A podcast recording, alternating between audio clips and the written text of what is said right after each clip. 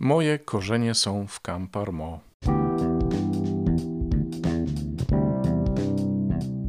Halo, halo, tu Robert Hecyk i podcast Poznajomości.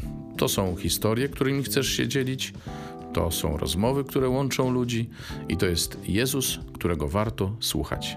Zapraszam.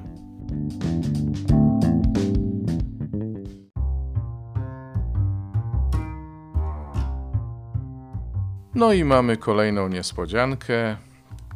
Jestem trochę nieobliczalny. Witam wszystkich słuchaczy podcastu Poznajomości. Jestem trochę nieobliczalny, bo miała być od razu audycja na temat komunii w czasach zarazy, ale kalendarz mnie zainspirował silnie i oto będzie dokończenie e, mojej prezentacji czy autoprezentacji. Proszę bardzo, kto chętny, zapraszam.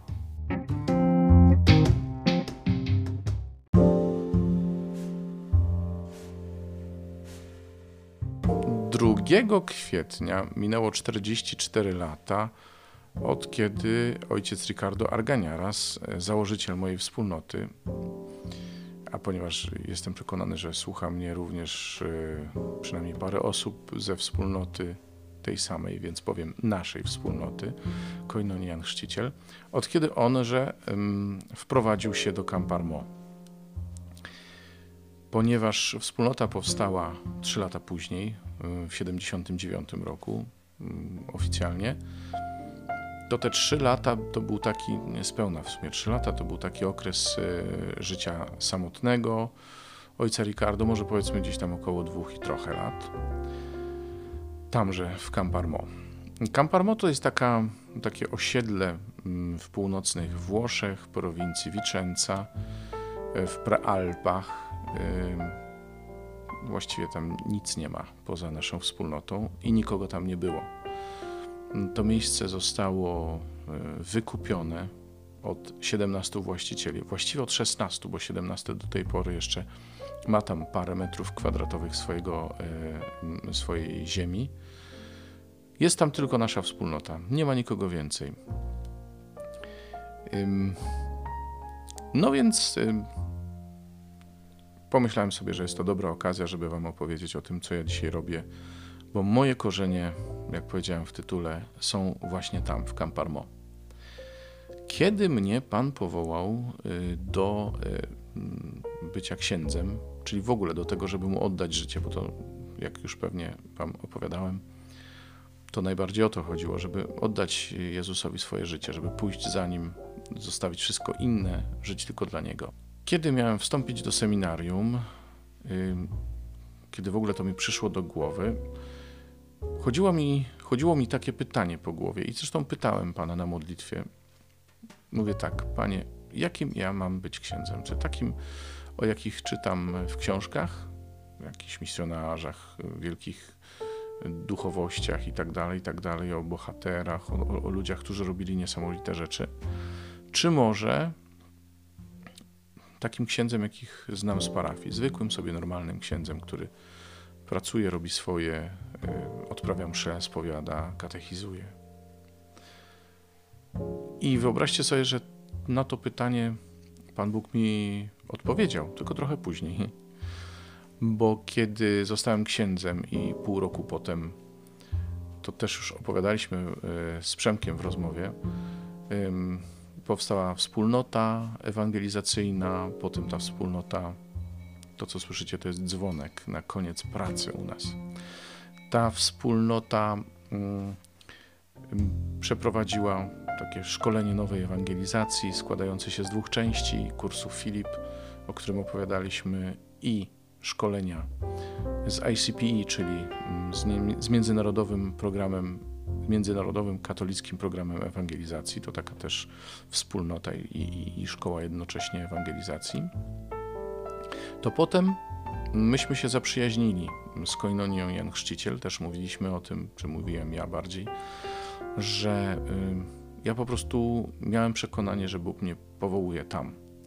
Tak bardzo mnie dotknął sposób głoszenia tej wspólnoty, to, że oni tak naprawdę kładli przed ludźmi słowo, i ty mogłeś to słowo przyjąć albo nie, ale nie mogłeś być obojętny w stosunku do tego słowa.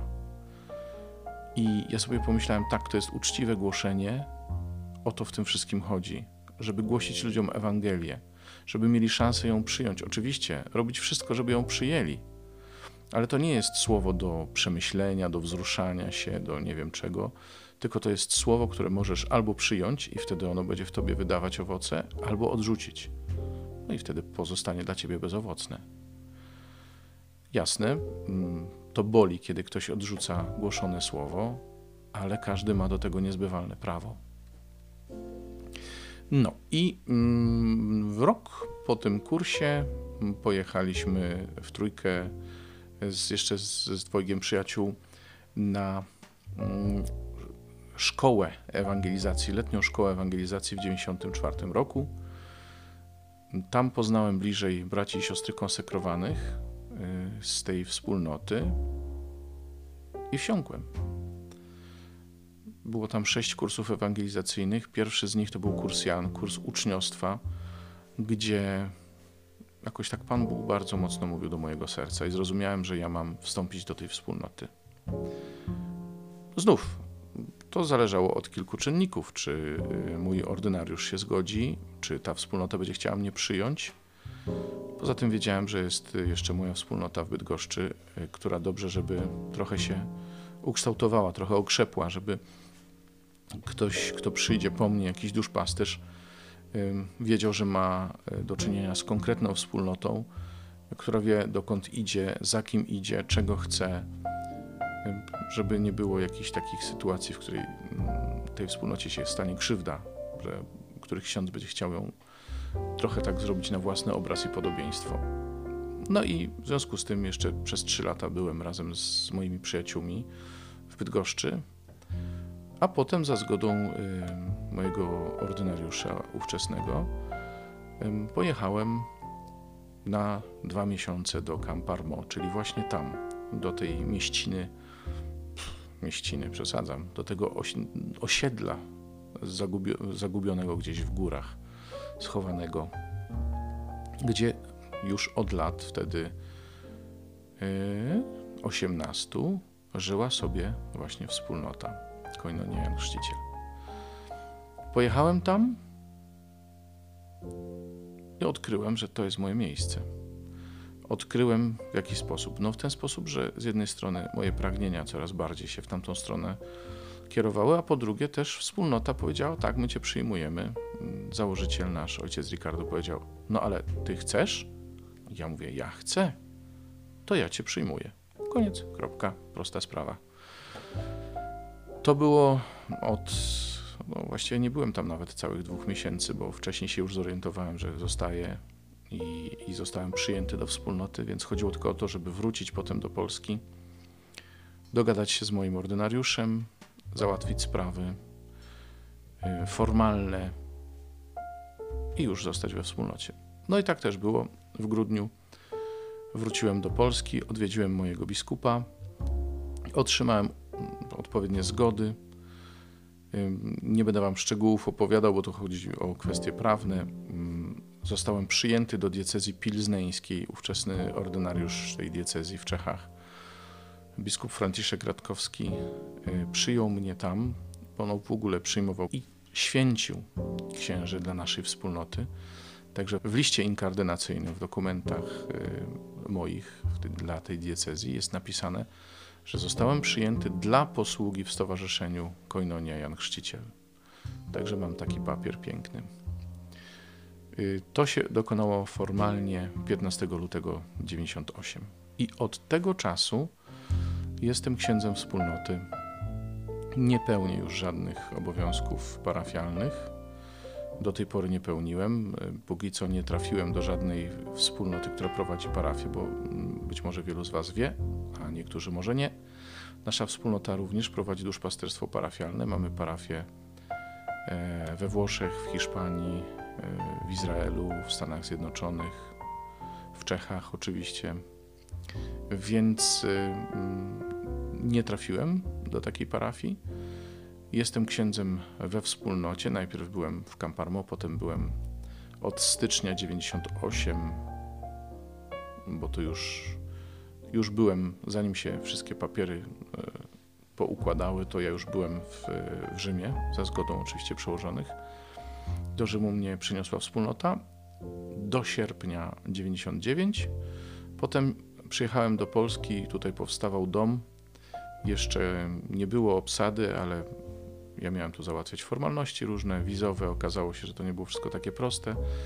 Koniec końców wyszło na to, że zostałem tu, w Polsce. Wtedy to był dom w Świdniku, taki wynajęty.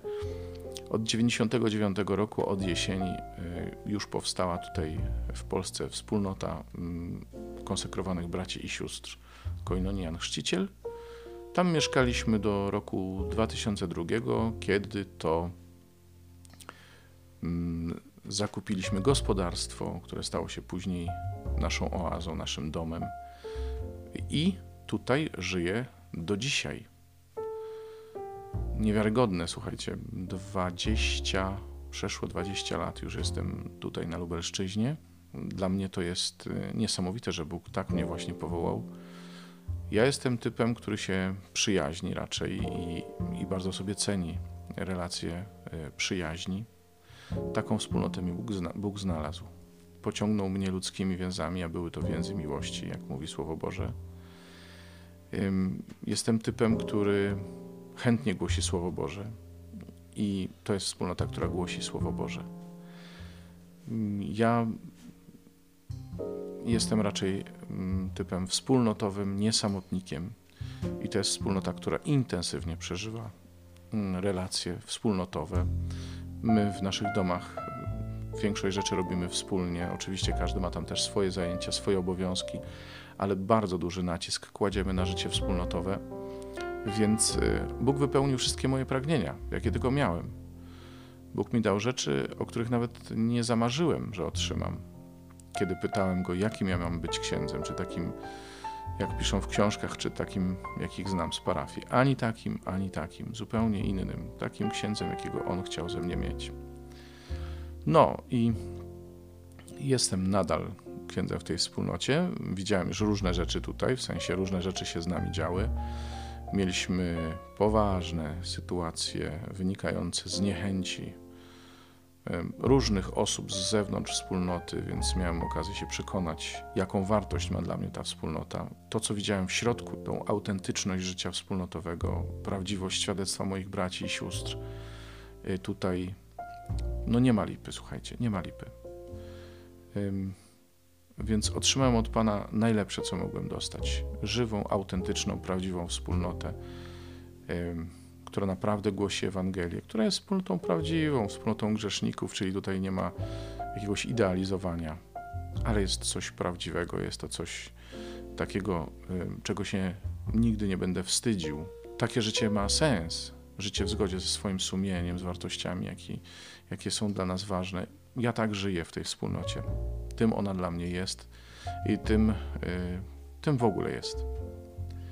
No i to jest wszystko, co ja mam do powiedzenia na mój własny temat. Y, myślę, że to wystarczy i nie powiem, może jest pewnym nawet nadmiarem, ale przynajmniej wiecie, o co mi chodzi w życiu i cokolwiek będę mówił dalej w tym podcaście, ma związek z tym, jak żyję i, i z tego w prostej linii wynika. No, to może tyle.